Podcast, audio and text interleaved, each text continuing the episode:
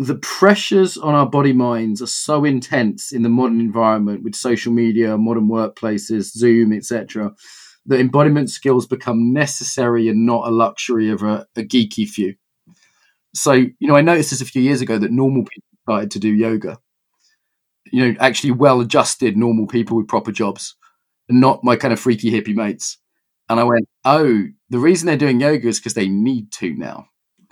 And that opens a door for a whole load of people. Like in the past, most people didn't meditate, even in Buddhist countries. Okay, in Buddhist countries, 10% of the monks meditated, let alone the population, right? In Thailand or Tibet, very few monks even meditated. Now, if you don't meditate, your brain doesn't work. Yeah. Welcome to Living 4D with Paul Chek. Today's guest is Mr. Embodiment, Mark Walsh. Hello, everybody. I'd like to start my introduction today with the question that I have as the title. Are you embodied? Sounds like a funny question, but believe me, it's a real one that is very relevant to today. Mark Walsh is one of the pioneers of what we know now as the embodiment movement, which has evolved out of our human need to heal and regain connection to and presence within our own bodies. His book, Embodiment, Movement Beyond Mindfulness, is actually a very informative book that is easy to read and apply. I really wanted to talk to Mark about embodiment because it is such a necessary concept today and because it has been a key focus for him for many years, both personally and professionally. In this interview dialogue, we dive into what embodiment is, what causes disembodiment and derealization, and ways we can all return to a place of centered groundedness within our own body. As you will soon hear, there are some points that Mark and I did not agree upon and had what I call a healthy conflict. I have not edited out of the podcast because I personally feel healthy conflict is an essential part of any relationship as long as we can stay connected at the heart while we're in a healthy conflict. And if we do, we're sure to learn something important that may help us or all involved. I feel Mark's work is important, that he has a lot to offer, and hope you find this podcast informative and useful in your life. Enjoy my dialogue and my sparring matches with Mark Walsh. Hello, everybody. Welcome to Living 4D with Paul Chek. Today I have a very interesting guest, Mark Walsh. I was turned on to Mark and his Embodied Movement Conference by a friend, and I ended up having conversation with Mark, and the conference was very, very comprehensive with many speakers on embodiment. And then I just happened one day to, out of curiosity, just search his name on Amazon and found his book, Embodiment, Movement Beyond Mindfulness. And it's right here, so you can see what it looks like. And there he is, the man himself, flying through the air like Michael Jackson. And it's a great book. It's a lovely book because it's easy to read. So I'd give you a heads up on that one, Mark. Good job. And we're going to have a good discussion today, a dialogue on embodiment. And I've titled our show today, Are You Embodied? Because that's an important question to ask. So, Mark, thank you and welcome to Living 4D. Pleasure, Paul. Good to talk to you. And I think I've made my whole career of making in what can be a complicated subject relatively simple and practical. And I wrote that book as what I'd call a toilet book. You could read bits of it on the toilet in short chunks, accessible. Since written a sort of second book that's a bit of more of a textbook. But that's really my life's work condensed in something you could read in a couple of hours.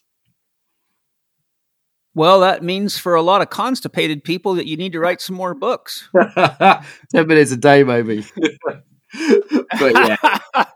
Actually, it was difficult for me to write a book because I'm not very I'm quite ADHD. I'm not very structured in my thinking. I love to teach, but to write was a new thing. So I was very happy when I wrote that. And then the second book, of course, is much easier as books tend to be. Right. Yes, you do have another one, ebook. And I wrote the title of it down. Could you give us the title of the ebook? Because that one's more for people teaching embodiment, if I'm remembering correctly. It's fully out, the body in training and coaching. So that's more for teachers. Oh, okay. I didn't see that one on Amazon. Is that on Amazon? Yeah, no, It should be up there now. It's published by Open University Press, that one.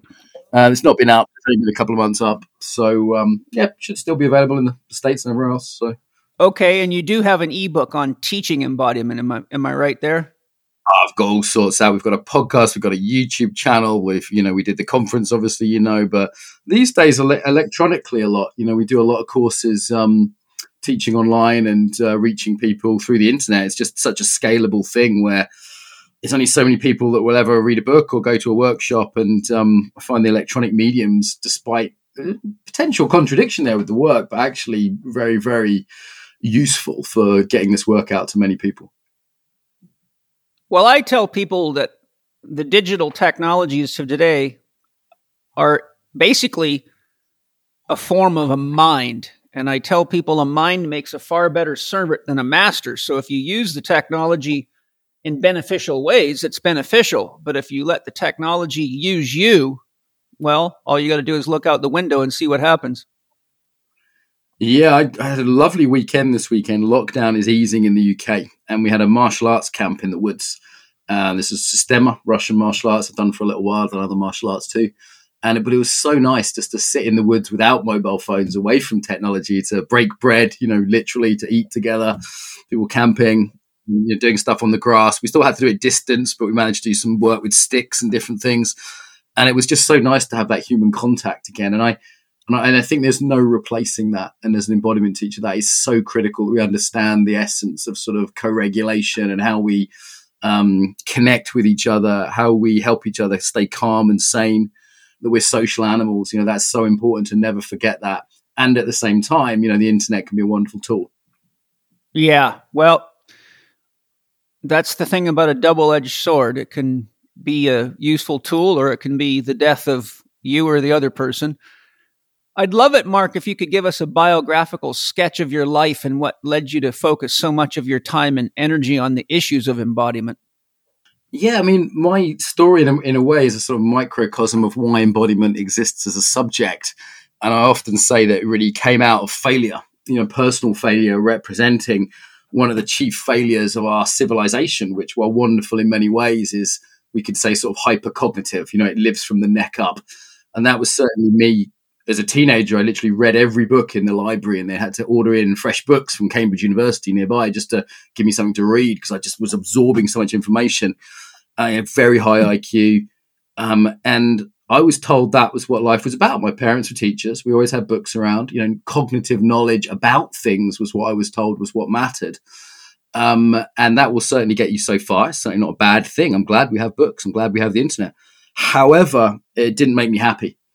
And as a teenager, I just bumped into addiction. I bumped into just relationships and intimacy for the first time and did horribly at those. I bumped into depression, mental health stuff, which of course is as embodied, not just mental. And I hadn't really had any character education. So I'd had a lot of cognitive education, but I had no training in being, and I'd had no training in these core skills of life. Whether they be social skills or self-regulation skills or whatever it was. And that just led to really almost me killing myself as a teenager, quite a young age.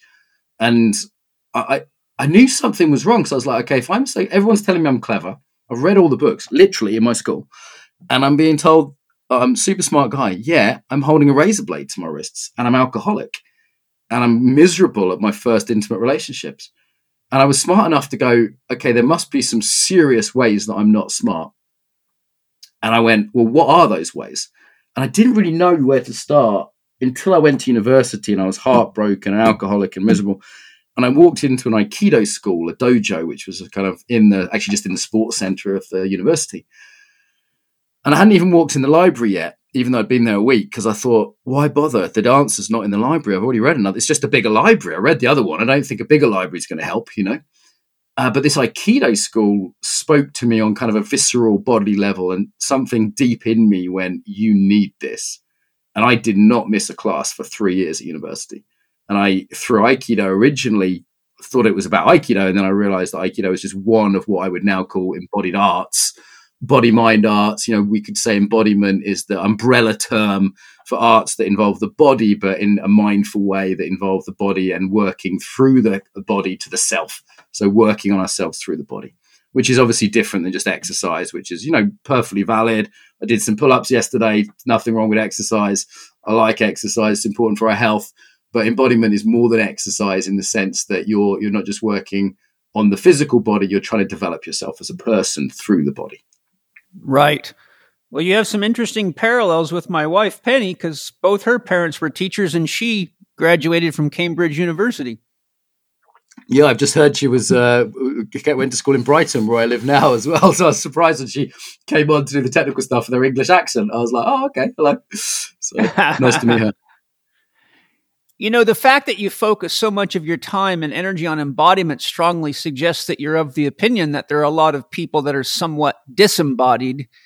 Could you please share what it means to be embodied and what it means and what some good indicators are that a person is indeed embodied?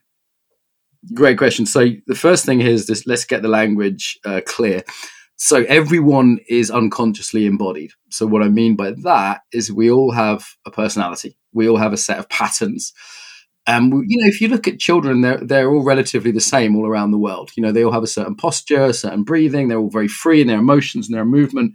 They've certainly got a lot to learn, but there's a balance to them. And they're not that, except maybe in sort of color or things like that. They're actually very similar. But over life, culture comes in, family systems come in, trauma comes in. That shapes us a particular way. So we all have that shaping. Yeah. And it's literal and metaphorical when I say shaping, literal and metaphorical. So everyone's unconsciously embodied. So you can't be more or less unconsciously embodied because we're all the same in that sense. Yeah. However, you can become more consciously embodied. You can become more aware of those patterns and states. So we have short-term states and long-term patterns. And you can also influence those states and patterns. So you can shift your state.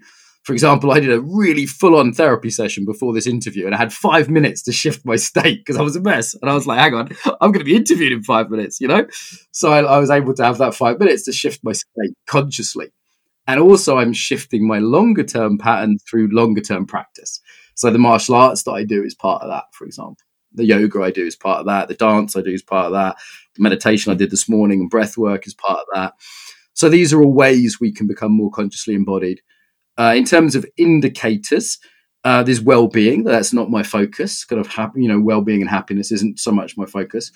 You can also sense it in others. If someone's in their body, if someone's body aware, there's a way in which that's attractive, where it's kind of obvious, like dogs and children will come up to you. It's a tangible thing. Also just intention levels.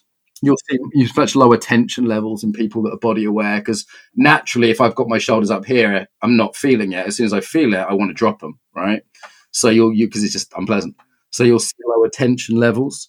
You'll see certain skill sets. So I've taken embodiment, which is quite an abstract term, and broken it down into embodied intelligence.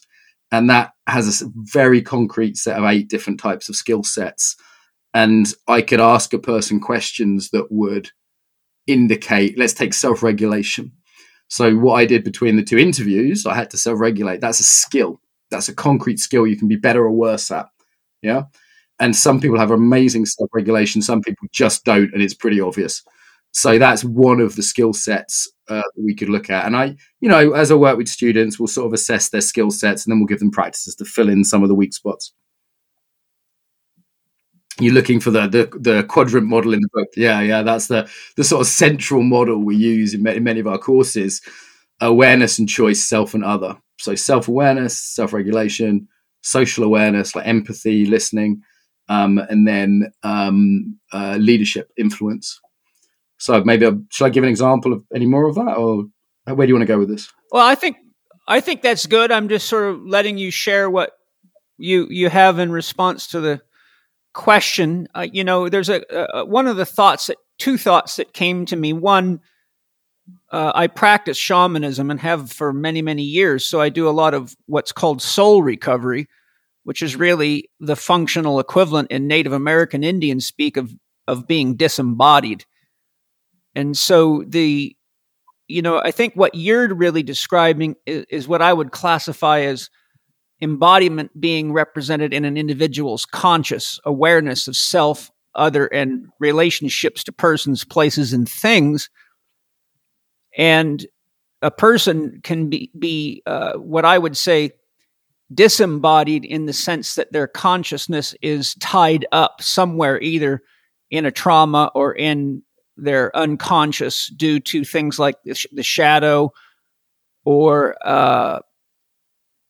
it can be illnesses, it can be a variety of things. Even external stressors such as electromagnetic pollution have been shown to trigger a variety of dysfunctions in people if the exposure is strong enough.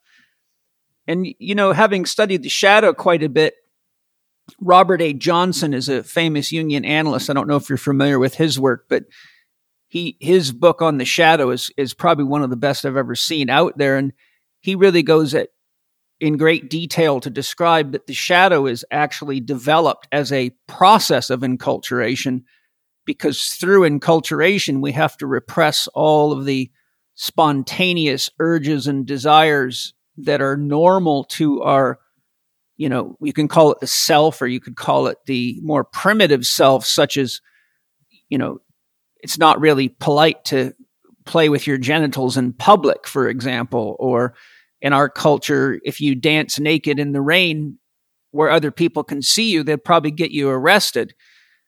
So he describes how when a child, even in tribal societies, would go through enculturation in order to fit in, and therefore in order to be accepted and to feel loved, one has to repress the parts of themselves that don't fit into the model of enculturation being used.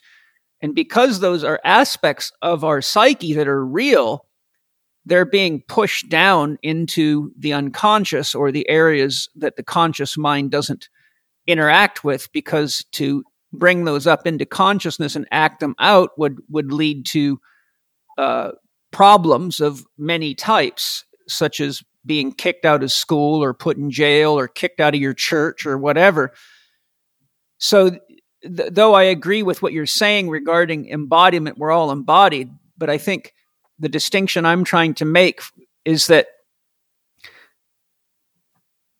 now this could get technical because we'd have to get into the nature of the soul, but we're all here. We're all, no part of us is ever lost. Even in soul loss, I find the broken pieces in that person's own field. So it's not like I have to go wandering round about the countryside to look for them. They're in their own field, but they're not consciously accessing them. And once those pieces of the soul are recovered, there's a noticeable, a tangible change. For example, many people will say things like, within seconds of the ceremony finishing, they will say, wow, I can see colors so much better, or I can hear better, or I can smell better, or all of a sudden they're able to feel parts of their body that they couldn't feel before. So and because a lot of these soul loss incidents relate to childhood trauma, these are pieces of themselves that they haven't been accessing for potentially 20, 30 years. And all of a sudden now they're feeling these things come back online. So it's kind of like somebody has a part of their psyche tucked away, but they forgot where it is and couldn't access it. So that's kind of the distinction I was making. And if there's any comments you want to share in that regard, feel free. Yeah, I mean, I don't disagree with any of that. It makes a lot of sense. It's certainly, trauma is massively important, and we can talk about that. And ritual can be super, super helpful. Can talk about that. I'd also say it doesn't need to be that complicated. So really, I just think of awareness, range, and choice. People lose a certain amount of their range, and they might lose that for enculturation, through trauma, for, you know, whatever the influence is. We develop patterns which made sense at the time, you know, to fit in as a kid, or to deal with some pattern, you know, something, our dad was a drinker or whatever it was. We have some pattern we developed, and it becomes an imperative, like have to be nice, or have to be fierce, or can't be scared, or can't be angry, whatever it is, right? And they get laid down as embodied patterns, and then our range gets limited. So we have less freedom to respond appropriately to situations. So I tend to see it mostly just in terms of range. And skill sets. Hi, everybody. I know this past year has been hard on all of us, but there are many simple, practical, and highly effective things anyone can do to create more health and freedom in their lives, and the Chek Academy offers mastery of exactly those kinds of tools and approaches. So many people have stopped moving, stopped eating and sleeping well, suffered from anxiety and depression from being stuck inside, struggled as their relationships fell apart at home, and many have buckled under the weight of financial strain. Naturally, all that physical, emotional, and mental stress leads to a lot of complicated health challenges, challenges that the Western medicine system honestly isn't designed for handling. The good news is you can help. You can help people who've really been hurt this year. In fact, you can do more than help them recover. You can help them to grow and thrive and be healthier than ever before. And here's how. On July 15th, this Thursday, I'll be opening up the application window for the Chek Academy, where you'll learn all the holistic health and performance techniques I've developed over the 37 years of my career. Some of the methods you'll learn right up front in your academy training are the healing power of clean, organic foods and how to individualize diets to get the optimal response for each person's unique needs, the essentials of how to assess and manage each person's stress levels, stretching and postural correction techniques to balance the body, breathing pattern assessment and correction techniques, my simple, powerful, globally applicable 1-2-3-4 formula for assessment and correction of any client's life challenges, how to assess and correct core function for optimal stability, injury prevention, rehabilitation, superior athletic development, and much more. Wherever you are, whatever your education level, the Academy will open doors for you to help a whole lot of people in this world. You will learn how to assess and correct challenges that are common to most all people, yet the approach we teach is highly practical and uncommon in the health and exercise industry to this very day. Learn more about the Chek Academy now at chekinstitute.com/L4D Academy. That's chekinstitute.com/L4D Academy. Come join us and be the change the world needs now. Here's where I'd question, if we ask people to take on a belief system, then that's a barrier to people accessing the work. So if there's a belief system, say, around soul retrieval, I mean, that's a belief system that personally doesn't freak me out, but I have a lot of clients who wouldn't be cool with that. That would just immediately shut them down. So I would suggest the model to use for our work would be the one with the least belief systems required, the one which most fits with a sort of worldview that's current for most people. And that's what I've really endeavored to do. I think for you working in the public sphere, in the mode that you're working, that's fine. But I am world famous for working with people that have failed in medical systems and traditional approaches and have spent 37 years studying a wide variety of approaches and systems and belief systems. And ultimately, for me, what I do is I say, okay, when I evaluate a patient and what's going on with them, I say, which tool is appropriate for the job? By the time they get to me, they don't really give a shit about my belief system. They only want results. And if I didn't get results, I wouldn't be in business. So I think a belief system is really a collection of ideas that many reject without having investigated or done the work to see if it's actually real or not. So it just becomes intellectual chess is all it does. But at the end of the day, as I was saying, if you can do work within any belief system, regardless of whether it's accepted or not, but it produces tangible results, then that gives merit to it and says that those that have been helped by it are most likely to study it and be the bearer of that gift to others. And I believe that because there's so many belief systems out there, we tend to migrate toward the people that resonate with our own belief systems. And it's when a belief system by definition is a closed system. So when we're not able to get help within that closed system, that's when we either have a choice, stay where we're at, or think outside of the box and try something new. Yeah, absolutely. And there's a sort of something in recovery called the gift of desperation, when people have tried things and they're willing to go somewhere new. And I like that a lot. And, I definitely like the approach of, well, let's try things. You know, I'll have a group of cynical business people or soldiers or police. And I've worked with everyone over the years, 50 countries at least, maybe 300 occupations. And I'll say, look, don't believe me, but just give this a go. And, who has some stress in their life? And the hands will go up. And I'll say, right, who's willing to try an exercise? It comes from martial arts. It's called centering. Give it a go for 2 minutes. If you don't like it, you can leave. I'll put you down as in. HR will never find out. If you do like it, shut up, listen to what I have to say, give some more stuff a go. And they give me 2 minutes. I give them the exercise. And afterwards I say, well, who feels less stressed now? And all the hands go up, for a real simple exercise. So by not asking people to believe anything, just giving them something to try, then that can get the ball rolling. And then people might be more open to stuff that's maybe a little bit outside their normal frame of reference. Well, that's pretty much the same line of thinking that I give people. Exactly. I say, look, you got nothing to lose and everything to gain. So if you don't try, you won't know. In reading your book, I got the sense that you feel the body is largely the physical space that the matter of our body is invested in. How do you define where the body begins and ends? And what is your concept of embodiment? And how do you define the edges or limits of what contains us? So what is embodied in your model is really what I'm asking. Sure. So, that, some of that would get us into the philosophy realm, which isn't really what I do. What I would say, however, is you've already pointed to something really important, which is that we're always embodied in place and in relationship. So, for example, we have a particular embodiment with certain people in certain cultural background, could be intergenerational trauma, could just be the culture we grew up in. And we're always embodied in place. Like I was in the woods all weekend. It's very different than being 3 floors up in Brighton where I am now. Yeah, even though we're only a few hours away from where I was at the weekend.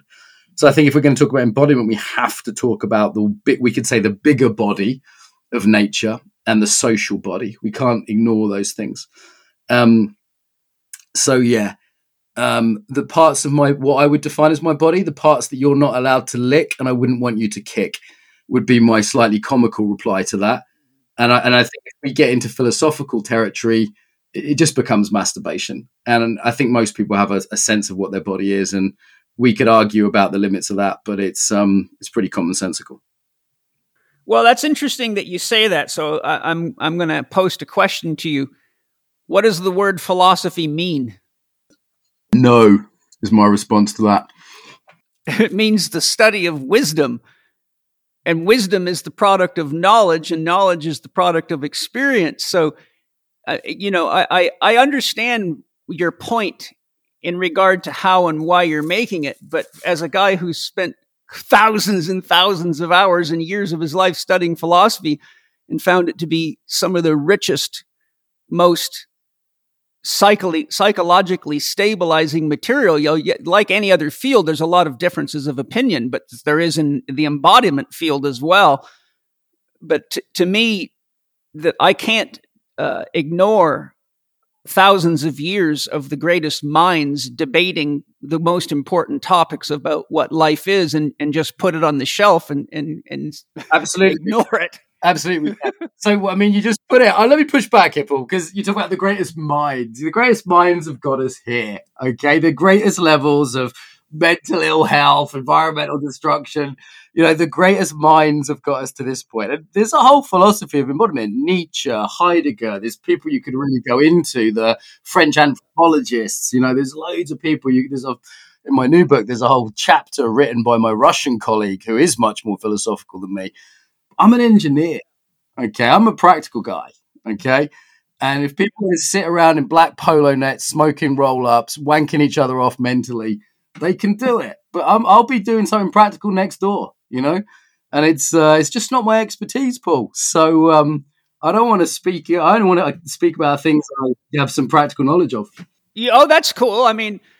I'm just simply making the statement that if we reject philosophy, which is the study of wisdom, that's rejecting wisdom, which seems to me to be a dangerous approach. But I can totally respect your opinion. Okay, let's take a philosopher, any philosopher you like, Socrates, whatever, Plato. What was Plato's embodiment? We have no idea. So we actually have no idea about his real wisdom. Well, can you specify what exactly you are saying when you say what was Plato's embodiment? How did he stand? How did he breathe? Was he passionate? Could he get laid? Could he make you laugh? Could he dance at a party? I'm not interested in just the guy's words, because we know nothing about him if all we know is his words. Nothing. Well, let's talk about that, because that's a really interesting concept. Like there's a great philosopher of breath, which is a really obscure topic from Finland, who I had on my podcast. And he'll say, you know, like Descartes said, to do philosophy, you should cut off the breath and go inside, be as least embodied as possible. Freud said the same thing. You should lie on the couch, be as comfortable as possible so you don't feel your body. And where has that got us, you know? Well, what you're doing, in my opinion, is looking at people that were lacking their own embodiment, and at the time maybe were making advances on the level of knowledge in some field, but I don't think would be emissaries of a wholesome truth, or you wouldn't be bringing them up. But I will take your own proposition on Plato and hand it right back to you, Mark. You wrote a book. Thousands of people are going to read that book. Not one of them is likely to ever see you. There's a couple of things I added to that book to make it not just talking about embodiment. One, it's full of practical stuff for people to try. Secondly, I add in a lot of narrative story. So originally I wrote the book and it was just talking about embodiment. And then I went, this is like dancing about architecture. This is the wrong format. This is ridiculous, precisely because of what you just said, Paul. So good pushback, by the way. And so then I added the exercises to make it an experience for people. And I added some of my own narrative stories that are more poetic. There's poems in there. There's juiciness in there. And like that, I wanted to bring it to life. And for me, that creates a different experience than simply talking about embodiment. Yeah. Well, I'll just leave that there, because I can go at this for a long time. Yeah, good sparring, though. I like that. Yeah, me too. You know, the thing is, yeah, this question can be brought back to something that we could call a priori in consciousness, and that is what one chooses to believe becomes their own reality. And what Mark shares in Mark's book is Mark's reality, because that's all he really has. And I think that people like Freud, Nietzsche, any of them were all really just showing us what their reality as an individual was. And I think that's why any way we can study each other or learn from each other, whether we agree or disagree, if we take the position that that's what it's like to be Friedrich Nietzsche, or that's what it's like to be Freud or Jung or Einstein, then we can say, if we're wise, we can say, oh, that works for me or that doesn't work for me. And, you know, for example, Osho was somebody that got a lot of bad press and did a lot of crazy shit, but at the same time, there's pieces of his work, and by the way, he did a hell of a lot on embodiment, there's pieces of his work that we can use whether or not we like the way he handled himself as a guru, etc. In my clinical experience working with countless people of suffering from some degree of embodiment challenges, I found that the etiology of their inability to be fully in themselves often stems from a variety of issues and influences. And here's your words coming up. Among the most common and dangerous that I see causing problems of embodiment are belief systems, trauma of one form or another, but when it comes back to its source, it often leads to a parent acting out of belief systems that they were programmed with and that their parents were programmed with. So by far the most common source of belief systems that lead to physical, emotional, and mental trauma are often religious in nature. I wondered if you could share what you find to be the most common source of challenges with being embodied. Yeah, how do we get disembodied?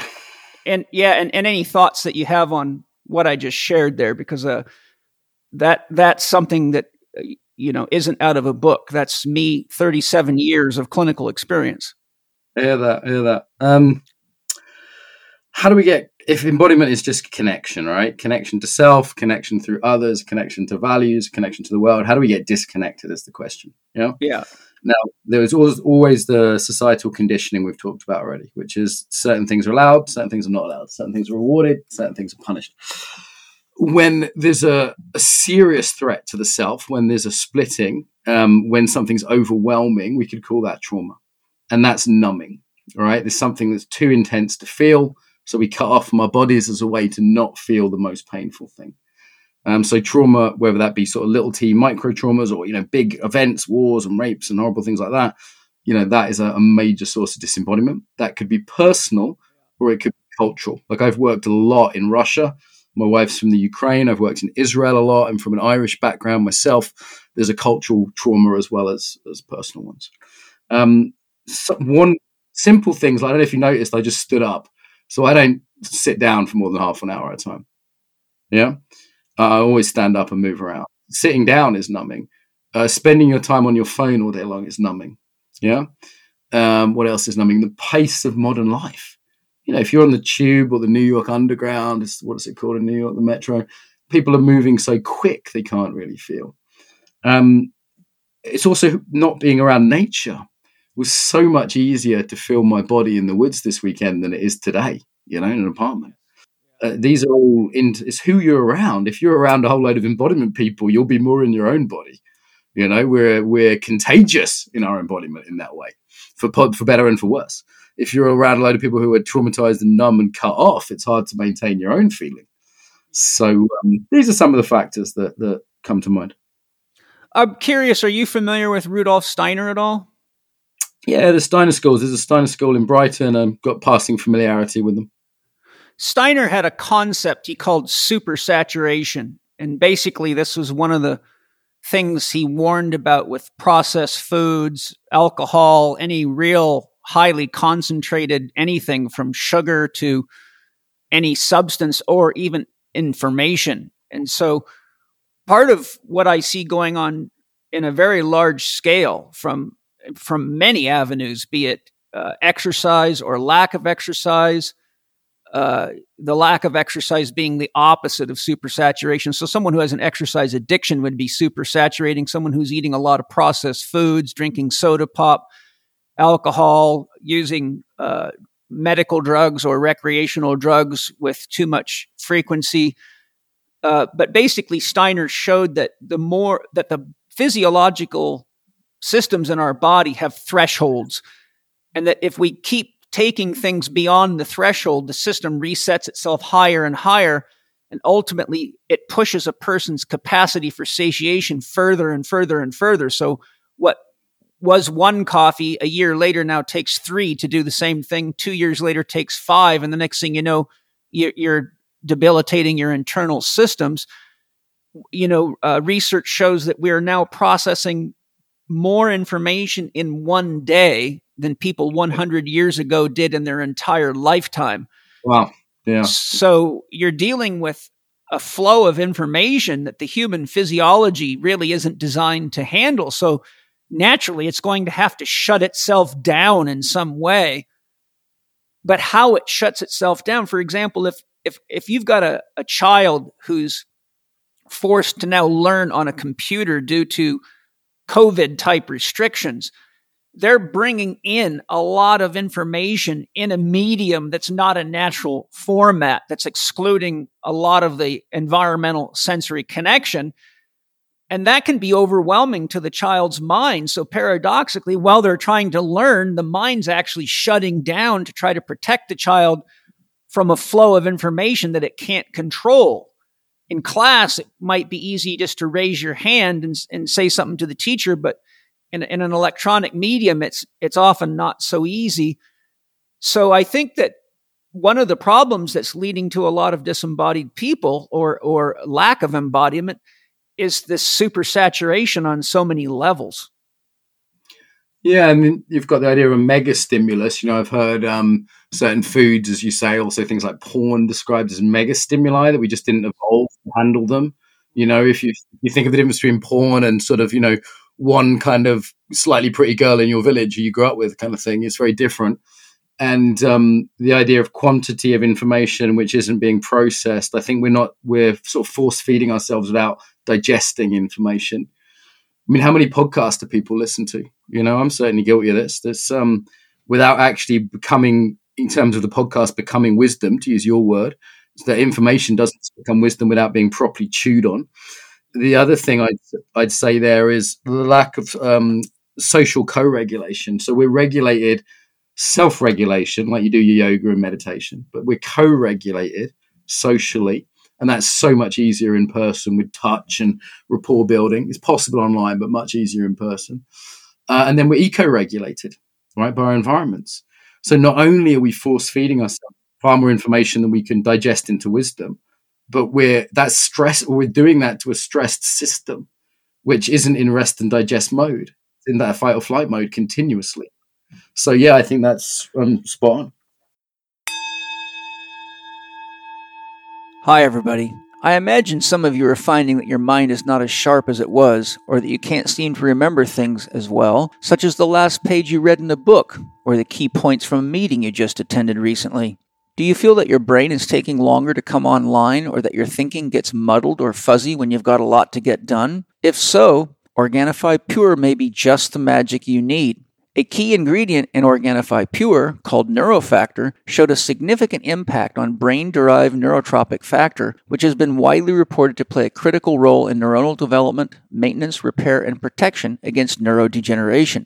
The certified organic combination of herbs in Organifi Pure not only enhances mental clarity and promotes brain-derived neurotropic factor to stimulate the development of new neural pathways, it aids in enhanced digestion, which is important because many cognitive problems are symptoms of poor digestion.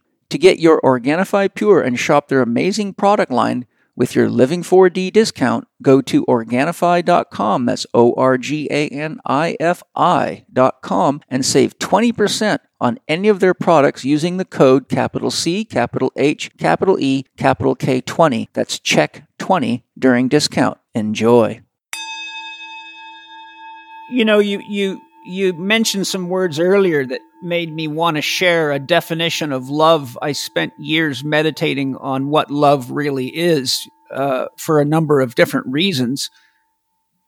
But to me, soul means consciousness within. So whatever level you look at that, I define soul as the consciousness within ourselves. So what soul is what's in Mark that lets Mark know it's Mark.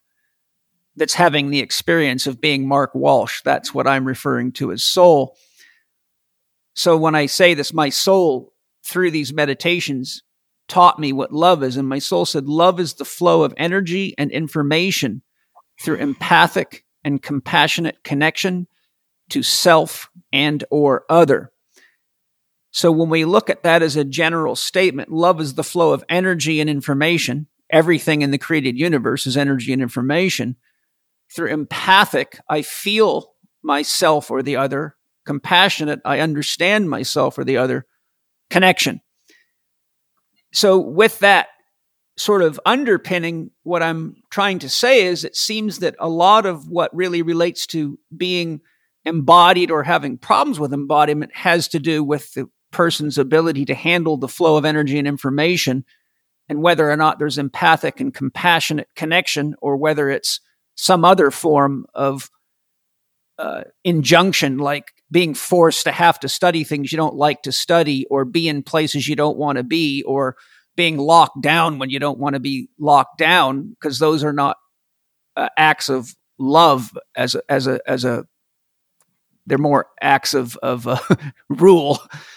But anyhow, I just wanted to share that with you because it seems that what we're really talking about here fits the model that I've created for love with the help of that which speaks inside of me. Cool. Have you seen the nature of how people love themselves and others change through embodiment practices? And can you share any examples of what you've witnessed? Yeah, I mean, if you want to take care of yourself, you first need to be connected to yourself, right? And one of my students, Erica, she has a whole course for women who are too nice. That's her niche in the business world. And the first thing she says before she works on boundaries is self-connection. Because if you're not self-connected, you don't know that you have a boundary. Or like, this goes to everything. Like, what am I going to eat this evening after this call? You know, am I going to rest, or am I going to, hang out with my wife? You know, what do I really need? And if we're cut off from what we really need, and, you know, there's, to take a bigger political picture, there's people out there in the world who'd quite like that. You know, every king, priest, and advertiser in the world would quite like that, right? Because we can then serve their needs. But the first thing is being connected, right? And then I can set boundaries, I can regulate, I can satiate needs, or just be with the morning of unmet needs. You know, that's the first self-connection thing. So if we're going to love ourselves, then absolutely the primary piece is to come back to ourselves. It's also the basis of being in connection with others. And I think we can't talk about love without talking about connecting, right? Yeah. So for me, if somebody is not in contact with themselves, their chances of being in a healthy relationship of any kind, business, intimate, whatever, are pretty slim. That self-connection is the basis of being able to connect with another person. And this is the basic relationship advice, isn't it, of any, you know, sex therapist or relationship counselor or whatever. Is you have to connect to yourself before you can know what you want, and then you can ask for what you want, you can set healthy boundaries, and those two things will form a good relationship. And the same, whether it's relationship, we might say more abstractly spirit, or you might prefer soul. Some people might say Gaia or the planet. Those things are all based on self-connection as the foundation. So yeah, for me, it's like, how could you love without that? And also just say that, you know, love is often lacking operational instructions. Yes. Yeah. I agree. The missing question is how. So for example, I was young and I was educated religiously and I was told, love thy neighbor. And I was like, okay, that's a good idea. Well, first of all, what specifically do you mean by love? You know, love thy neighbor. What does that look like concretely? I'm a very concrete person, as you probably realized already. And secondly, I'd be like, how do I do that in my body? There's the beginning, right? If I can't do it in my body, I never saw anyone teach that. I mean, Paul Linden, one of my teachers, was the first person I said, you know, this is how we make love in the body, right? Like, what's the action of love? And now we can tune into that by just waiting till we're sort of having a loving moment. We see a baby, we appreciate it, and the body softens and opens. And it's very cross-cultural, actually. Nobody contracts and twists when they're loving. Everybody softens and opens and expands. Cross-culturally, right? Now there are different expressions, different amounts of that, different ways it comes out, but the somatic pattern is pretty similar everywhere. And I never heard anyone talking about that. I just heard them say, love people or try and be nice. And I'd be like, how? So embodiment is the how question. Philosophy is the why. Embodiment is the how. I think too, fortunately, my definition of love states the flow of energy and information through empathic and or compassionate connection to self or others. So to feel oneself and to seek to understand oneself, I think, are acts of love. And then other is to feel to what is the person having a terrible day? Do they need help?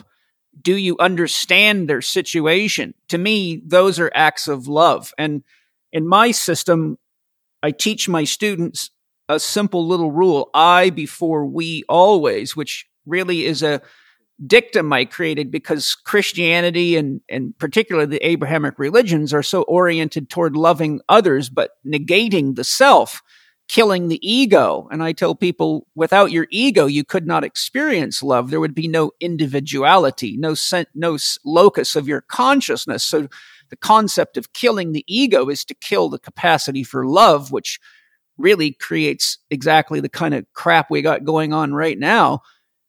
So it's really, I think, important for us to really have a clear definition that we can work with when it comes to things like love, because if you don't have a clear definition, then you end up in the same problem we have with mind. Dr. Dan Siegel, who's a psychiatrist, I'm not sure if you're familiar with his work, but he describes how he went to, as a psychiatrist, he went to conferences all over the world to do with the mind and psychiatry and psychology, and nobody had a definition of mind. So he was confused as to how you could have an entire field with no definition to guide it, and ultimately took it upon himself to get a team of about 40 intelligent people together to come up with a definition of mind.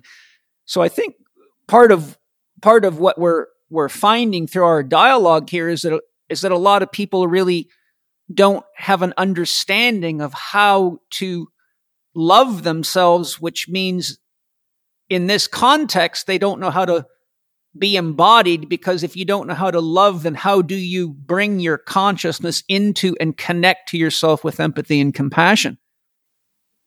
Mm. Yeah. And the problem with English is we do tend to put a lot of things in one bucket. I mean, like you talk about ego. Well, that means different things to different people. It's got a psychoanalytic meaning, a Buddhist meaning, and a common sense meaning, all of which are completely different. Love has so many meanings. Some people talk about love and they're talking really what I'd talk about. I'd call it obsessive attachment. You know, most of the love songs on the radio are obsessive attachment songs. They're not love songs. So we're talking about quite different things in one bucket. So yeah, a really key question is just show me how you do that in your body. And then, for example, what someone else calls anger, I might call irritation or hate. It might have a completely different label for me. It doesn't really matter. But if I can, the concrete action in their body.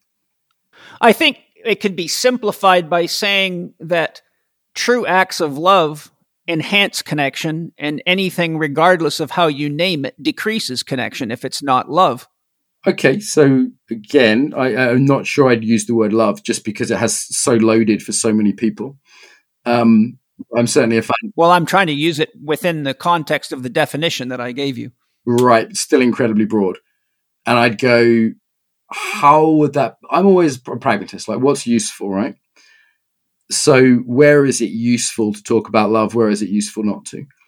And this is why often for me it just comes down to skill sets. I work with skill sets because skill sets don't get in the way. People can learn skill sets. They can see if they can do them or not, and we don't have to get too abstract. Well, yeah, I could go on a long rattle with you on that because there's a lot of people that traumatize people with their skill sets. So I think what we're really talking about can be simplified to healthy connection versus unhealthy connection. Can you ride that one? For me, embodiment is definitely about connection. And we can look at specific things within that. So, for example, I was with students, we work towards healthy and unhealthy humor. And often we talk about towards and away humor that creates connection and humor that breaks connection to self or other. So I can certainly see some parallels. Yeah, good. We finally found a meeting place. You see, Mark, I'm a very practical person too. If you studied my work, you'd see that I grew up on a farm where I'm come from. It either works or you starve to death, period. And so at the basis of my work is practicality. But the reality is we're in a world full of people with a myriad of all these ideas and concepts, many of which cause diseases. So I've had to spend my life studying dysfunctional belief systems, at least from my point of view, based on my clinical experience, so that I could have a context with which to meet a person where they're at. Because if I just say to them, oh, your beliefs about God are not practical, it's bullshit, then I have lost a patient and can't help them. Yeah, you have to meet people where they're at. And what I've seen of your work, for example, at the conference, I liked it very much. So, yeah. Yeah, thank you. Mark, one of the challenges I see with embodiment practice is that they're frequently treating the symptoms of deeper issues that led to disembodiment. You can dance, roll, breathe, shake all you want, but if you have a deep issue such as abandonment, sexual trauma that's unresolved or even unconscious, or are getting genetic transfer of stress and trauma through the family tree, DNA, as Mark Woolin's work and many researchers have shown is factual, you're likely to feel better as long as you're, what I would say only in terms of our conversation, medicate with such practices. I'm curious, how do you work with people to get to the etiology of their disembodiment, and how important do you feel that is for people in general? No more 5-syllable words, please. Cause. I can't do it. I'm too simple. Causes. Oh, no, I know what you mean. Okay, so I agree with you that we can be papering over the cracks. So there can be someone with deep trauma issues that's just using a yoga technique to self-regulate, right? And actually, we shouldn't mock them in that might be the thing that keeps them from becoming a heroin addict or a suicide. Well, I'm not mocking. I'm asking a deeper question about etiology or cause for you. Sure. So let's acknowledge that people do things that sometimes are treating surface symptoms, and that can be okay. All right, that's the first thing I want to say. The next thing I'd say is that, you know, I'm with you that there can be deeper things happening in people's trauma, people's cultural backgrounds, deep belief systems that are always embodied, remember, as well. There's no such thing as a belief system without a corresponding embodiment. That's a bidirectional link. Both of those things are, you can go in either way. You can go in via the belief system or via the body. So I think, yes, that's a risk. People do that. But I have a question back to you, Mr. Philosopher, is what do you mean by deep?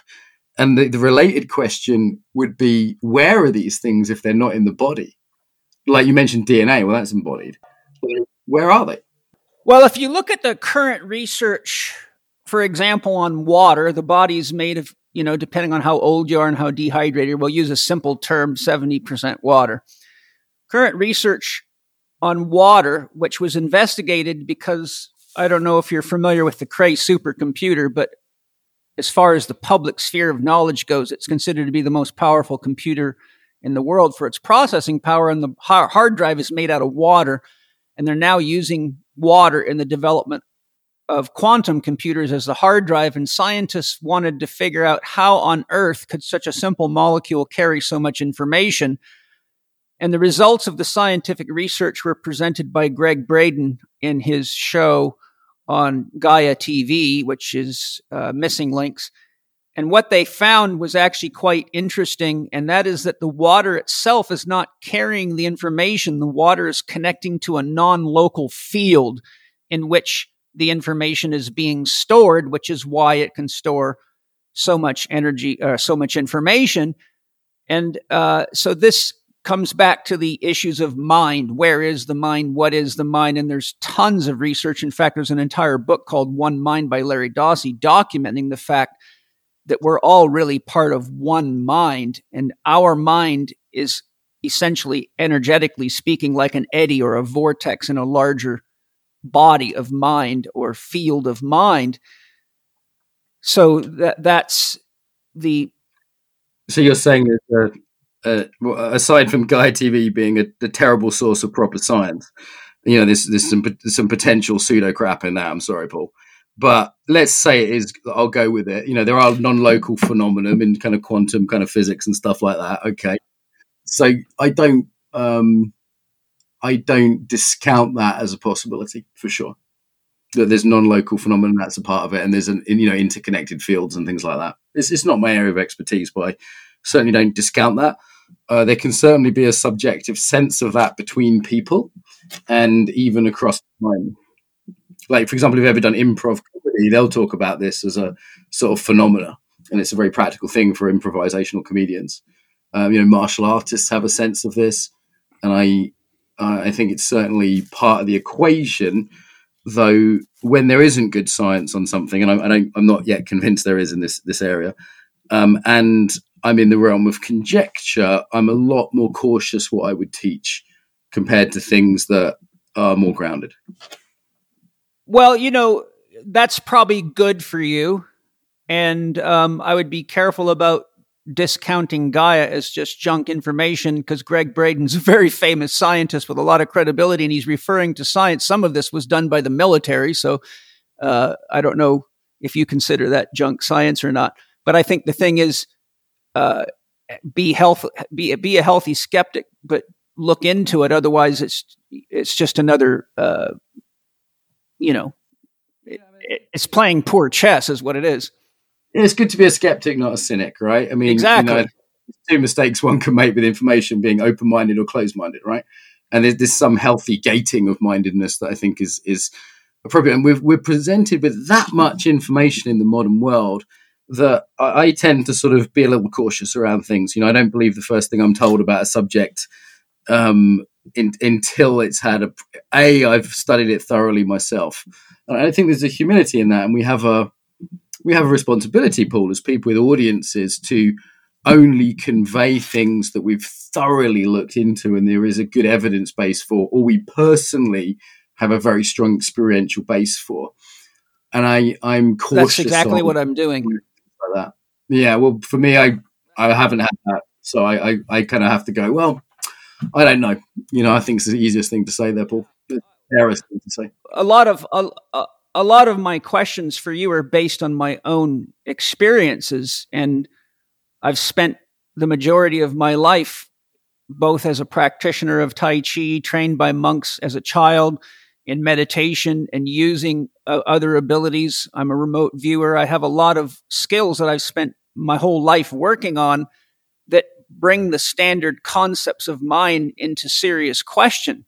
So when I'm making these kinds of statements as the basis of my questions, they're not just intellectual diatribe. They're based on my own life experiences. Yeah, I hear that. I'm not saying you're talking bollocks, Paul, just to be clear. I'm saying we're getting into a realm which is in the realm of questioning and conjecture, which is fine, and not in the realm of something I could write a book about. Okay, well, I appreciate the honesty. Hi, you guys. I know you all know that super green powders are good for you if they're made from organic sources and they're processed properly so the nutrients are there. And that's exactly what Paleo Valley does with their super greens powder. So I brought Autumn Smith in to tell us exactly how she created it and why and what it's going to do for you when you try their amazing organic super greens powder. Autumn, what is the magic you've got here? Well, like you said, we all need to get more of those micronutrients that you find in fresh fruits and vegetables. And so we've created a powder that you do not have to choke down. It has an absolutely delicious berry lemonade flavor. And the reason that it's different is because A, it is all organic, 23 organic superfood ingredients. And B, it is a very, very gut-friendly product because what I found in my practice is that a lot of people don't do well with cereal grasses. And we know cereal grasses, like wheatgrass, can contain lectins that can be hard on the guts of a lot of people I work with. And so what we did was we created a cereal grass-free alternative. We use high quality, the cleanest, highest quality spirulina on the market, raised in India. And then we added the 22 other organic fresh fruits and vegetables, and the flavor will surprise you. So all you have to do to check it out is go ahead to paleovalley.com. That's paleovalley.com. And you can use the code CHEK15, that's lowercase CHEK15, at checkout. My son drinks it every day. We call it his ninja juice, and I sincerely hope your family loves it as much as ours does. All right, everybody, go paleo green and get rockin'. Hope you love it. And, you know, I also wanted to share that even though I stated the question as potentially people medicating themselves and not getting to the issue, I also feel that any act of honest self-care is very, very positive because that's somebody who's making an action towards caring for themselves. And I think that is itself a symptom of embodiment. Yeah, there's a nobility in that and there's a positivity in that, we could say. You know, self-care is an interesting one because it's sort of been promoted to us, I think, in some ways supported by the powers that be, that self-care is about doing yoga and taking bubble baths, you know. But actually, what is self-care on a deeper level? Self-care on a deeper level is about being connected to our life purpose, about being intolerant of people that waste our time. It's about being in connection with nature. It's about being in connection with our ancestry, about how much we matter and where we come from. You know, there's such a possibility, I think your shamanic background that might resonate with, right? There's such a deeper possibility there than simply take a bloody bubble bath because you're stressed. Maybe you're stressed because you're in the wrong job and you hate your life. You know, maybe you should take the bubble bath. Maybe you should go to your boss and tell him where to stick it. And that's exactly why a lot of people are suffering from a lack of embodiment, because it's the only option they've come up with is to check out. Yeah, it's a survival strategy. I mean, ultimately, disembodiment is by definition checking out. It's not feeling. And people do that for, you know, big traumas or just little, you know, just not liking their life, not wanting to be present in a life which doesn't match their values. And I think that's critical, right? And I 100% agree. In my system, as you probably saw from my presentation, I speak of four doctors. Dr. Happiness, what is happy making for you? And are you willing to do that for yourself or wait until you've got a disease for someone else to tell you? Yeah. Dr. Movement, you have to pay attention to the movement of your body, your emotions, and your mind.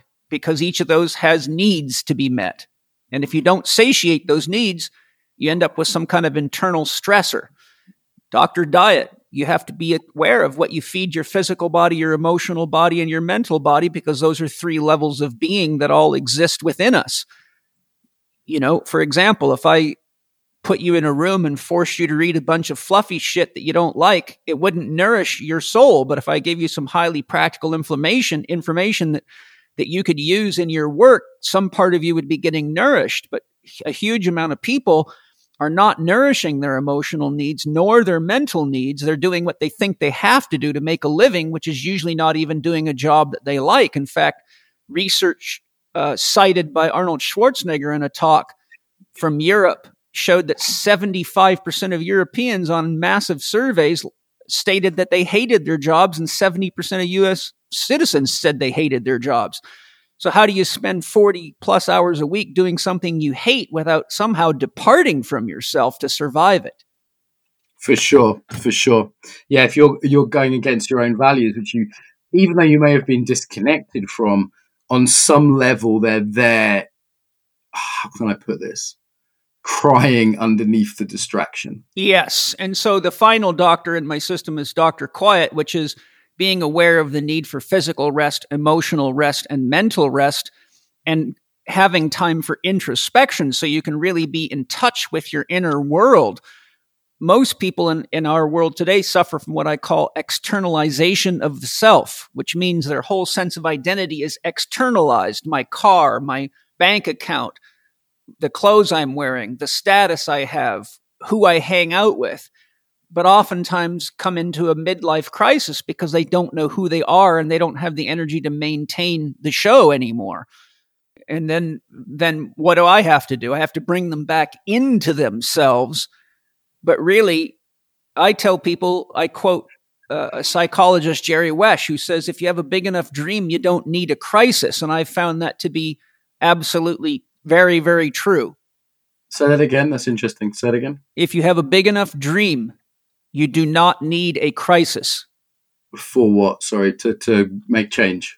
It means if you have something bigger than your sense of immediate self that you're working on or contributing to, be it, you know, cleaning up the environment, doing a job that you love. For me, my dream is the Czech Institute. It's bigger than me. Therefore, I don't need a crisis to fill my time or to force me back into myself, because I'm engaged in something that requires me to be in myself, or I can't fully contribute to the dream. Yes, that makes a lot of sense. And, you know, for me, the body is the radar of what we care about.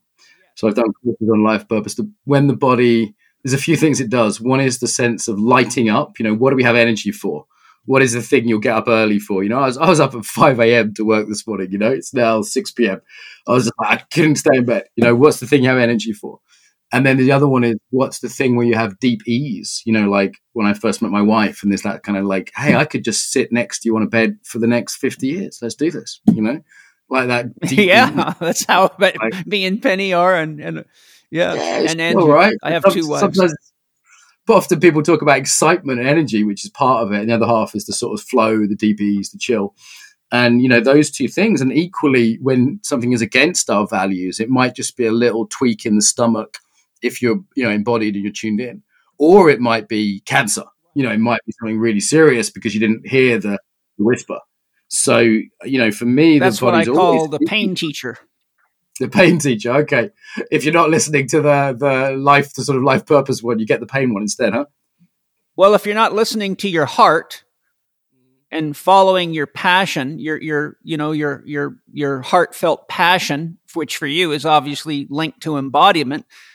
For me, it's all the things that I do. But like you, I get up very early. I typically get up anywhere from 3:30 to 4:30 in the morning, so I have time for my spiritual practices and to really truly be in and with myself, knowing that I'm 50% of every relationship I have. And if I'm 10% not there, that's 10% you can't access, 10% I'm not accessing. That's a 20% deficit. And, you know, to put that into context, imagine if somebody has a field of vision 20% reduced and they're driving a car or flying an airplane or using a power tool. It leads to problems. So I think that being in and with ourselves out of love and passion for being, just literally for the miracle of being, is a good start. But having something to inspire us and motivate us and make us, help us feel connected. You know, for example, I'm sure a lot of the people that you spend time talking to and learning from help you feel even more connected to your own passion and give you a deeper knowledge of embodiment, be they martial arts teachers or dance and movement educators. But those things keep us thriving because we're growing in love, really, in connection. And through that process, we actually radiate that out to other people and help inspire them to do the same, because through us, they get to see what it looks like to be present within ourselves and engaged and not just caught up in dramas created by the pain teacher. Yep, makes total sense. Mark, if you consider the dangerous effects of social media, gaming, and overexposure to computer screens and phones that has had what it's had on top of us, on top of what we've discussed so far, it seems to me that if the medical systems worldwide were really interested in health and healing, they would have used their power to influence governments to investigate and control these technologies to limit their damaging effects on people, families, societies, and cultures around the world. Why do you feel these issues are being ignored, and what do you feel the financial cost to taxpayers worldwide is as a result of the illnesses, disease, injuries, and lost time from work and disconnection from ourselves, and the impact on our relationships? Because all of these things are actually creating disembodiment, as we've been discussing. So I'm just curious as to your opinion on why, when we have clearly got enough medical expertise and scientific expertise, as many documentaries such as Social Dilemma show, why is this stuff not being handled in ways that are life affirmative and health affirmative and humanity affirmative? Yeah, I mean, I think it's very simple that it became a huge economic force before we knew what was going on. I think when we first took on this technology, like with any technology, we went, oh, this is great. You can stay in touch with your friends from around the world. That's brilliant, right? Yeah. And we didn't realize that we were becoming little dopamine addicts. We didn't realize that we were getting put into this fight response for the benefit of advertisers. We thought, you know, we were getting a free product, and we didn't realize we were the product. You know, this is old saying. Like, that's a good one. Well, it's an old saying. I didn't invent it. If the product's free, you're the product, right? And we were just like, oh, this is really nice, Facebook or whoever it is, to make us this free product. Of course, we were the product. It was a great experiment. I don't think it was a conspiracy or even nefarious. I think many of the founders of these companies just had a cool idea and they rolled it. And at a certain point, the whistleblowers came and went, hang on a minute. There's something happening here. We're getting people hooked on something. We're creating bad, you know, what Buddhists would call sort of aversive mind states. And I noticed it in my own life. You know, I started getting angrier. I started like being addicted to it. I started getting in trouble and saying things. The lack of empathy that happens online because the normal embodied connection things. Like, we've had a fairly heated discussion at times today, but we're here. We're looking at each other. We can see the other one's basically friendly. And you know what I mean? Like, I'm not seeing any ill will in you at all, and it's like, it's not a problem. Whereas if this was on Facebook, we wouldn't have those mechanisms, and if we were in person, it would be even friendlier, right? So when the empathic mechanisms are removed, that's a problem. And I think we've done a great experiment, and we're now just waking up to the real cost of it for our mental health, for young people's mental health. And I think it's time we started treating it like a highly toxic drug. And at least saying, you know, in the same way as we don't let kids take cocaine, we don't let kids take heroin. You know, I'm generally libertarian about most things, but when something is negatively impacting the health of a world, you know, in many ways, politically, the polarization part of this as well.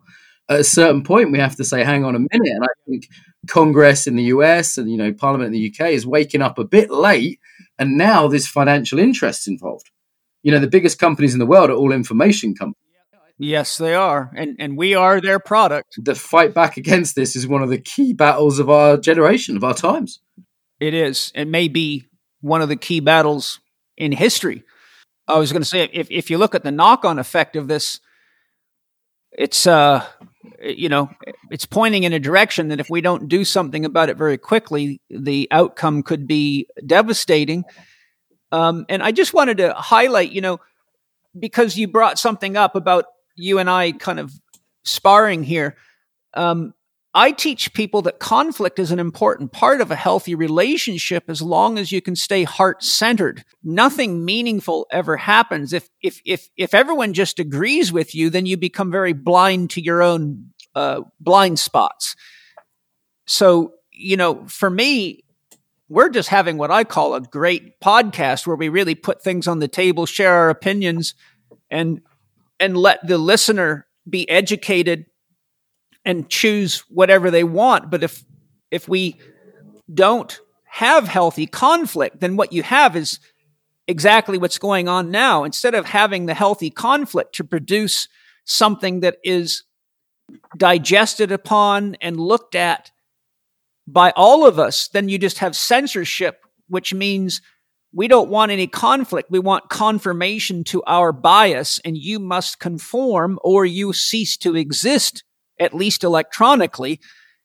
And I think that is how as soon as you start getting into monocropping in nature, you start killing the diversity that keeps it alive. And as soon as you start censoring human beings or censoring your true feelings in a relationship, personal, professional, or otherwise, then you're actually not having a relationship anymore. You're doing some kind of confirmation bias that leads to disconnection and confusion.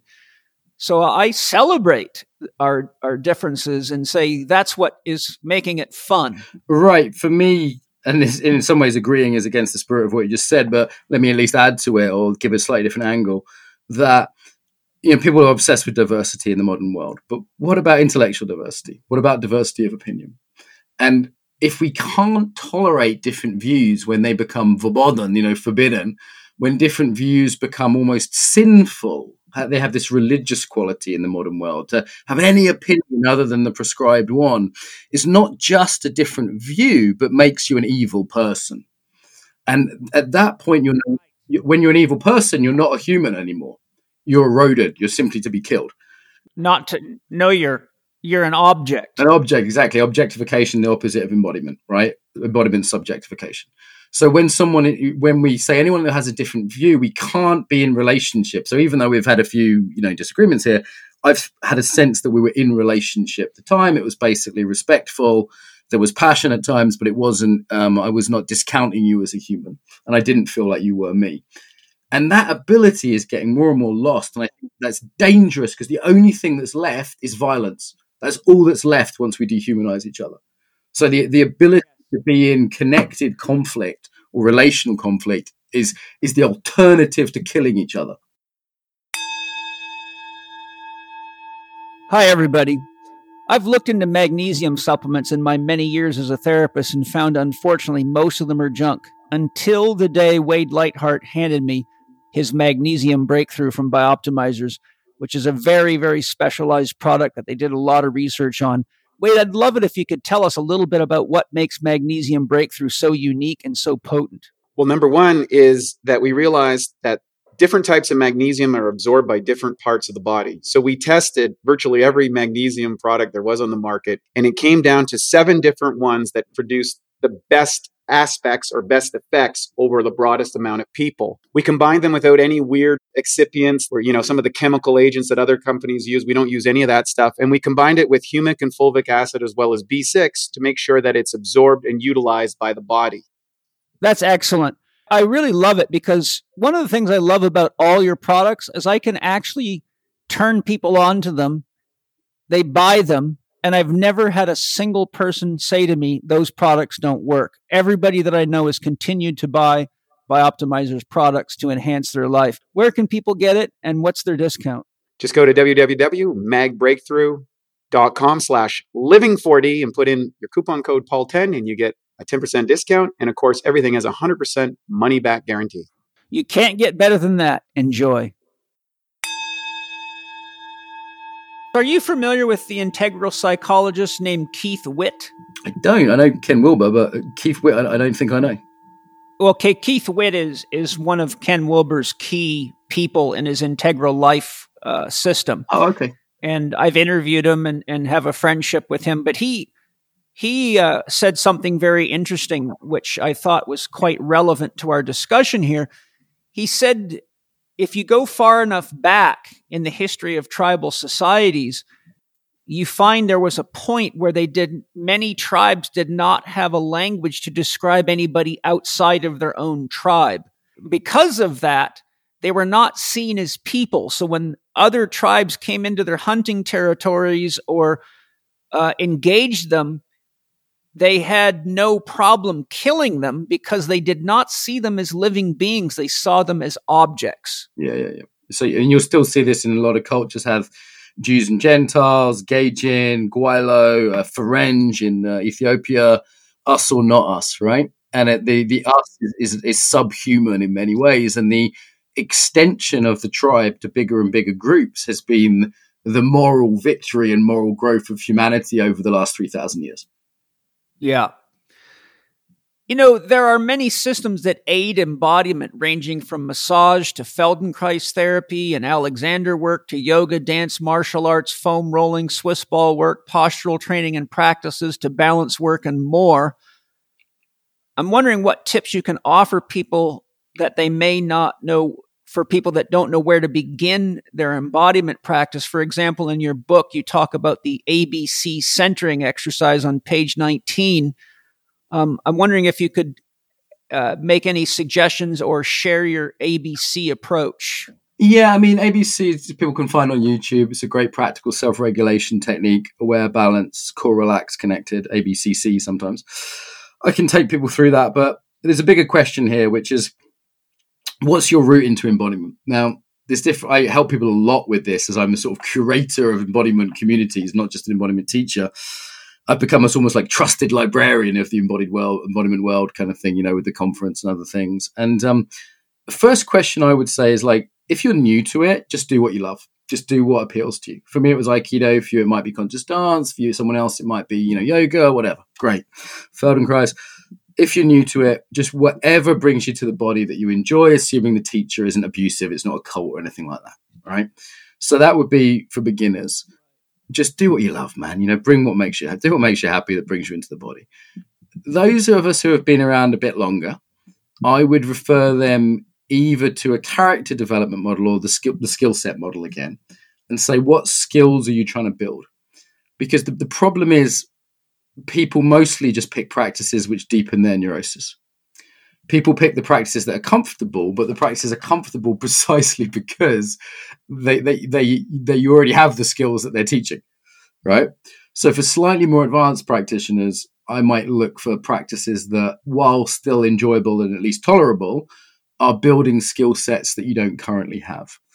So that's one take on it. Or if you know, you can paint with, we use a 4 elements model, and we use very broad brushstrokes. We say, right, okay, you need a fiery practice because you're a watery person to build a bit more range, back to range.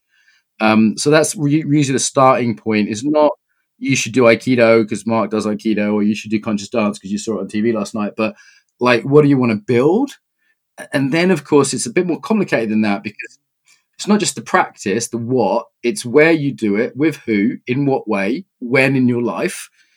So getting the guidance of someone who's a coach who understands embodiment can be very, very helpful to select a practice that will be a good fit. And on our courses, we sometimes send students to do experiments, and they'll try 6 different things, and then they'll pick one, and they'll do that for 3 months, because you've got to commit to something if you're going to get any depth with it. Yeah, not just shop around all the time.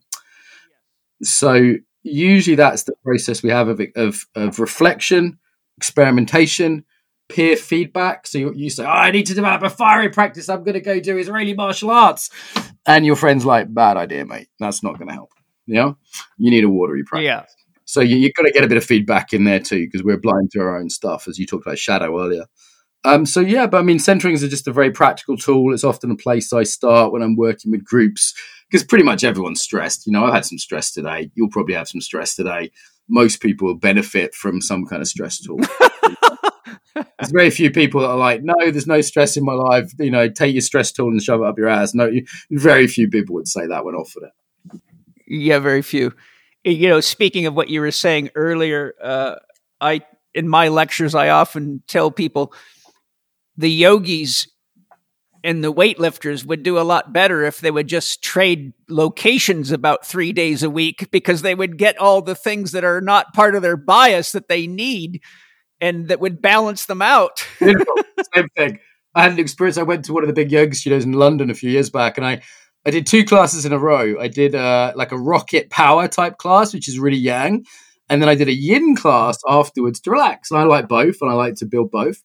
And the people who came into both classes, all the type A personalities from the City of London came into the rocket one, and all the sort of super soft, floaty hippies came into the yin one. And I went, guys, you need to swap classes. You know, you're in the wrong place. You know, just coming out earlier or an hour later, you'll be fine. Yes. You know, it's like, and they hadn't spotted that. You know, and who knows? Maybe there's also a cause and effect thing here, but that's one of the classic ones. And you know, the problem now, Paul, is not that people don't.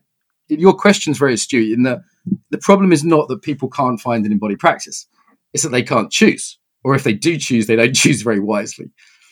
So one of the things I've done in, you know, my works and in the conference and the, you know, the events we do, you know, Embodiment Unlimited is the latest vehicle for it, is the company I run now, is try and help people select teachers. You know, we have guest teachers, we have many teachers, we have different styles. We, you know, on a course, we'll introduce people to 10 different practices. We'll give people, you know, also we want to give people quality. So it's yoga isn't yoga. There's, you know, 100 kinds of yoga. And within any kind of yoga, there's good teachers and bad teachers. So, you know, being what we provide, I think now is quality control, you know, and what we provide now is helping people be discerning. It's not like my mum did yoga, right? But in the 60s, she had to drive 40 miles to the nearest yoga class, and it was the only one. And that was it was Tuesday nights, 40 miles away. Now you can do thousands of yoga classes. It's a very different problem. So this has become my kind of role, I would say, in the embodiment community, is helping people be discerning. It's also back to the supersaturation concept, because there's so much of everything that people really don't know how to discern until they go and find out that it either works or doesn't work, which I think is one way to do it, but having a filtration system like you have would be just like, you know, referring to a high quality organic certification, such as the Demeter Association. You know, if it's got their stamp, it's worth eating. But a lot of the organic certifications are just bogus crap. So you have to sort of know who you can trust to be your filtration system. And I think that's why people like you and I that devote our lives to a given path actually develop the depth of understanding and awareness to help guide people based on what it is that they really need. I think that's part of really what we do. Yeah, I mean, there's too many options, right? I mean, it's like, you know, you can't date everyone to find a wife, but you could date 10 people that your friend who knew you really well introduced you to, right? So, like, people are having that trust in that. And I think, you know, that in the modern world, experts, inverted commas, that's the role we can play that's really helpful, is saving people a lot of time, energy, and frankly sometimes heartbreak and injuries. So you know, like I want students to avoid some of the mistakes I made. I want students not to be abused. I want students not to hurt themselves physically in bad martial arts classes. I want students not to be taken advantage of by sleazy yoga teachers. You know, there's some real serious stuff we can save people. I say, that's a red flag. Be careful of that. And I can pre-warn them. And, you know, my students are learning so much more rapidly than I learn because they're standing on their shoulders. They're having that, a lot of those lessons they're learning a lot quicker. Yeah. On page 86 of your book, you have a section titled Learn to Play. My observations as a therapist and a student of culture, religion, philosophy, science, and cultures around the world has shown me that once we became agrarian cultures and started building fences, protecting food supplies, staking out our land versus your land, and got deeper into military defense strategies, organized religion, that became what I call outcome. We became what I call outcome-oriented people and lost and lost what many of the natives had, and a few still have, which is the awareness of the need and application of what I call unbound play. Personally, I've found unbound play very helpful for people to learn to relax and begin inhabiting themselves. When we realize there is no outcome, no measuring stick, no grades to be given or comparisons to be made, then the people get out of their heads and become present with themselves. And one of my personal hobbies is rock stacking and creating things out of rocks. And it's been amazing for my physical, emotional, and mental and spiritual well-being. So I'm curious as to your thoughts on the relationship between our having become so outcome-oriented and the connection to our problems of disembodiment today. Paul, I think that's the longest question I've ever been asked. But I can add a little for you if you want to make it real good. I think what you said was talk about play. That's what I heard you say. So it was a statement of my own experience, coupled with a deep history of how we got that way. I mean, I'm with you. First of all, I think play is. We've been talking about learning and connection all the way through this podcast, right? And play is our most fundamental way of learning and connection. There's a guy called Fred Donaldson who does something called original play, which has influenced me a lot. Naturally, I'd say quite a playful person. I developed a very playful style of Aikido. I'm very playful in other things. There's things like improv I've studied. So it's a key part of embodiment, I would say. And when we're over-regulating ourselves, you see this in some martial artists, some yogis, some meditators, we lose that capacity to freely express in an uncensored way. And of course, people are conditioned to not freely express because it's punished, right? To have make certain noises, to say certain things. So I think reclaiming that is both a gift of embodiment and a way into embodiment. Yeah, I really see too. It's very important for children. Having studied Steiner's system of education and many others, Steiner showed that kids should not read or do mathematics until at least at minimum the age of 7, because the right brain comes online first. And as soon as you start getting a kid to read or do math, it pushes them into their left brain and they lose their sense of wholeness, how things connect together. And so what I see, and I work with a lot of child prodigy athletes, and people bring me problem children on fairly regularly. So I get to see a lot of these things. But what I've seen is that we've got kids already by the time they're 6, 8, 9 years old, stressing about meeting homework assignments, reading a pile of stuff, and they're like little tiny executives. I've even seen them walking through airports, pulling a little tote bag full of stuff. They've got the thick glasses like they've been reading all their life and they can't see. Their posture's all hunched over. They look like miniature CEOs. And so we have this outcome-driven culture, and I think real play has no outcome. It's just pure play. If it's goal directed, it's not pure play, right? So non-goal directed activity is one of the things that gets lost with a cultural emphasis on productivity. And now, of course, the irony is it can make you incredibly productive, and it comes up with all the best ideas for your business or whatever it is, right? There's the irony. I played my way into an embodiment conference for 500,000 people, right? I was playing the whole time, but it's like it can. There's a paradox there. However, it's definitely a cultural bias. And I think rightly, as you say, when it's imposed upon children, targets and goals, and they've got exams, even at 5 years old, I think it's crazy. Let kids be kids and have that play, and also let adults have that play as well, but definitely for kids. Yeah. Did you know that Cymbiotika means harmony? And you're really likely to enjoy my podcast with Sherveen Jafferia, the founder of Symbiotika. Symbiotika is an amazing company that makes excellent products to aid healing, enhance longevity, and improve performance at all levels of your being, from your spiritual practices to your athletic endeavors. I highly recommend you go to Symbiotika.com and check out their top-notch organically sourced products that include excellent tasting supplements like their Synergy Vitamin B12, which elevates energy naturally, to their Shilajit minerals, which help you better regulate your hormonal system. Their biocharge activated coconut charcoal is an excellent detox support and removes toxins and poisons from the body quickly and non-invasively.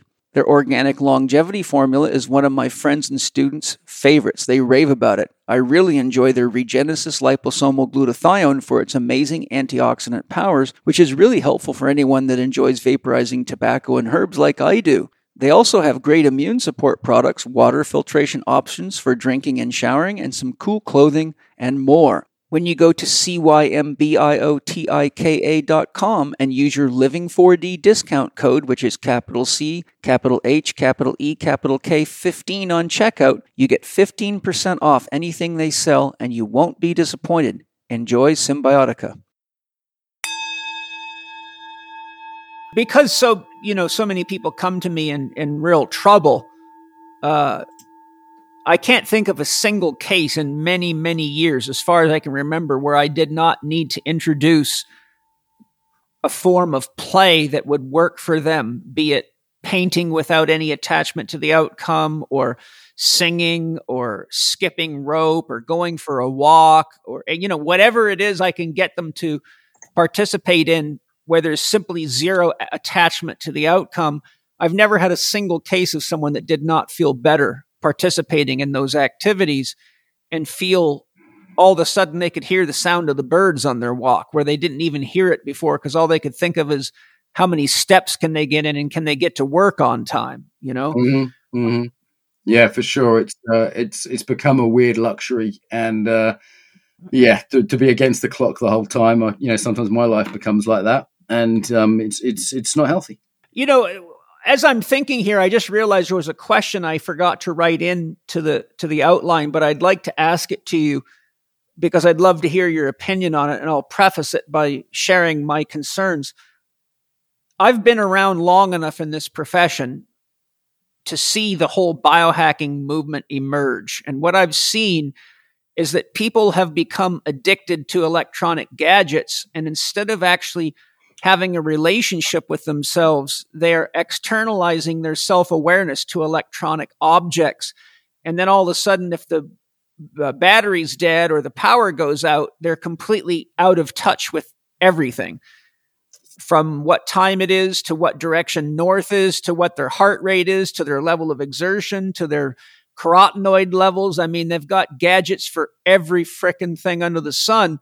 And to me, that's, if it's used that way, it disembodies. But if it's used as a vehicle to bring you into awareness, like, for example, when I was a competitive fighter and a triathlete in my youth, and heart rate monitors first came out, I thought, well, this is an interesting thing. I'm going to see what my heart rate monitor says compared to what my own monitoring of my carotid pulse is.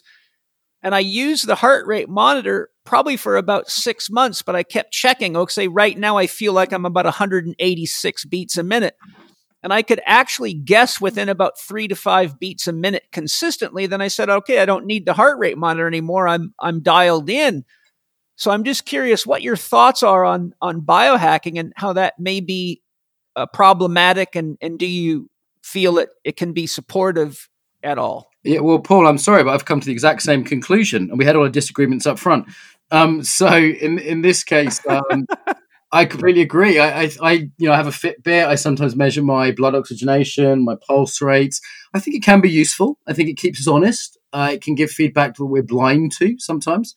Also, we're not very good at seeing patterns over time. So, for example, I did a thing where I measured my happiness, for a few years back, where it would go off 5 times a day. And I became aware of longer term patterns of happiness that you couldn't feel because they were longer term patterns. But generally, I agree with you 100%. It can be a way of not feeling, going, well, I don't need to feel. I can outsource that, and looking at the body in a very objectified way. So, yeah, I think the subjective skills of being able to feel the body are the more fundamental skills. I'm curious what your thoughts are on all the AI and where that might take us with regard to embodiment. It's very interesting. So I listened to a podcast called Lex Friedman, who I like Lex a lot, has great guests on, and he's a MIT computer guy. And often they're talking about computers, and people talk about uploading your consciousness, but this is complete nonsense. The brain in the complete nonsense. Yes, it is. Body. Unless you recreate the body at a minute, maybe even cellular level, you can't recreate the consciousness. You can't download the consciousness. And I think things like Neuralink that, you know, that's coming online in a couple of years, maybe even sooner, from our friend Elon, who, again, I like a lot. Excuse me. I think that hasn't been thought through. And I think if we've been screwed up by Facebook, oh, my God, are we going to get screwed up by Neuralink? And I think there will be – I mean, Marshall McLuhan said that every technology that's invented atrophies a skill. So people used to be able to memorize epic poems. When reading was invented, that stopped. Okay, so even a book atrophies skill. The invention of books. So what are the? I think the questions would be with something like Neuralink or something like that, AI, you know, whatever, would be what are the skills that would become atrophied, and are there side effects of those skills atrophying that would dehumanize or damage us? And I think the answer is a whole bunch, and hell yeah. So that is it's a scary thing. And then there's another part of me that says, great, let's do it. I want to download Portuguese in 30 seconds. You know, now I know Kung Fu kind of thing, you know. So the Matrix, you know, where he learns Kung Fu in 10 minutes. You know, part of me would love to learn a language that way, and there's other things. But yeah, I'm going to be pretty cautious of it, I'm honest. And I think you will do what we always do, Paul, which is we adopt technology without thinking it through, without realizing how it's going to screw us up. And then later on, we try and repair the damage, and it's too late. I'm sorry to be pessimistic, but that's what's going to happen. Well, I don't think you're being pessimistic. I think you're looking at the past and saying the trend is that we're likely to continue to do that in the future unless there's some sort of a miracle jump in human consciousness overnight. Steiner made a profound statement, which I've shared a few times on my podcast, but I'd like to share it with you. Steiner said, man will continue to invent technologies outside of himself until he either realizes that they're all copies of more superior technologies within him or destroys the world. The question is, which will come first? Wow. Yeah, I mean, as you say, I'm following a pattern. There's only one case in human history that I'm aware of a society denying a technology because its impact, and that was the Japanese giving up the gun. And that was a very particular society and with a very particular set of conditions. And, of course, eventually Admiral Perry kind of turned up with a ship with cannons on and said, actually, guys, time to get up to speed, you know, force them into the modern world in that way. That's the only thing I know of in human history like that. So it's possible, but we tend not to do it from the track record. So, yeah, let's see what happens. I think what could – let me give a few more positive versions of this. One could be, and I'm already seeing this, the pressures on our body minds are so intense in the modern environment with social media, modern workplaces, Zoom, etc., that embodiment skills become necessary and not a luxury of a geeky few. So, you know, I noticed this a few years ago that normal people started to do yoga. You know, actually well-adjusted normal people with proper jobs and not my kind of freaky hippie mates. And I went, oh, the reason they're doing yoga is because they need to now. And that opens a door for a whole load of people. Like in the past, most people didn't meditate, even in Buddhist countries. Okay, in Buddhist countries, 10% of the monks meditated, let alone the population, right? In Thailand or Tibet, very few monks even meditated. Now, if you don't meditate, your brain doesn't work. Yeah. So I'm wondering if the pressures of the modern world will force people to take on some of these body-mind, psycho-embodiment technologies. In a way which is a mass adoption of these technologies could happen for the first time in human history. And that would be very beautiful. The other thing I think could happen is we could split, the species could split. So I think we could actually have a tech species and a low tech species. And you see parallels of this in your friend group, right? Like you have friends that go, oh, I don't do Facebook. And you have friends that are like super into it and they're buying Bitcoin. You know, you'll see this splitting happening. The problem is these guys are going to wipe out these people. That's the problem with the splitting, though maybe they'll let them live in the zoo or something, you know? So I think what those two possibilities are pretty interesting. Yeah, I think it's happening right now on many levels. The whole vaccination issue is certainly creating two very discernible camps of people. And yes, and then you have the technology, no technology. It's sort of wild because I hate to say it, but when I remember watching the movie Mad Max, it seems like we're moving in that direction. I mean, if you look into a crystal ball and say, well, we keep fucking around with nuclear technologies and biological warfare and advanced computer technologies. And the list is so freaking long now. It's just amazing that it's all hanging together. I mean, it's amazing we didn't kill ourselves in the Cuban Missile Crisis. Again, in the 80s, there's a couple of single Russians who have saved the world. Thank God for those two Russians. Here's the problem. As technologies develop, they become cheaper and more accessible, right? Yeah. Now, how cheap and accessible do you want nanotechnology, biological weapons, independently, self-operating drones, nuclear chemical weapons? How accessible do you want those? Because it only takes one crazy muppet. It just takes one idiot, right? It takes one guy with it. He just don't give a shit. Timothy McVeigh blew up a huge building full of people with fertilizer. What if Timothy McVeigh had what's on the internet now? And that was 20 years ago? Like, you think Tim, how many did he kill? Yeah, I don't know, a long while back. It's about 15, 20 years, I think, right? We're getting older. So how many people did he kill? Let's say 1,000. I forget the number, but it was pretty high. How many could he kill now? It would be a hell of a lot more, right? How many could he kill in 100 years? Ask Bill Gates. Ask Bill Gates. I'm not sure I'm going to go there, but I know what you're saying. So, the levels of social control and that can be done also by governments and corporations now are so much higher. Putin has a massive control network the USSR could have only dreamed of. They had to rely upon informants. He has a camera on every street corner. Yes. I'll just say, too, that the whole pandemic has really pushed people into a much higher awareness of health. Many of my friends are in some aspect of the healthcare business, be it product supplement manufacturers or food, whole food farmers and product makers or cold plunge tubs or things like that. And all of them have had just skyrocketing sales, and the institute's registrations have gone through the roof. So there is definitely an awakening happening that people need to kind of take care of themselves. They have to get involved in their life, or they're going to be susceptible to the next whatever comes our way. Right. I think if people have realized they've got to take responsibility, because you can't rely on the healthcare systems when they collapse. And all of a sudden there was this extra motivation to look at health. Also, the importance of social support has been highlighted by the lack of it, by isolation through lockdowns. Yes. And also boundaries has been really reinforced. People have really got a better sense of, hey, do I want to hug this person? Do I want to shake hands with this person? So there's a couple of, I can name a lot of negatives, but maybe let's finish with a couple of positives there.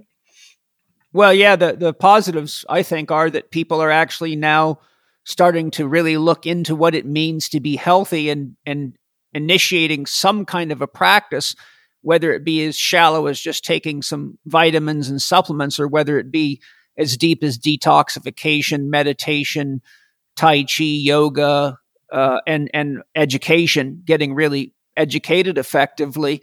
Do you have any closing comments, questions, or special offers you'd like to share with our listeners today? Yeah, I'd just say if anything inspired you in this conversation, go out there and do an embodiment practice.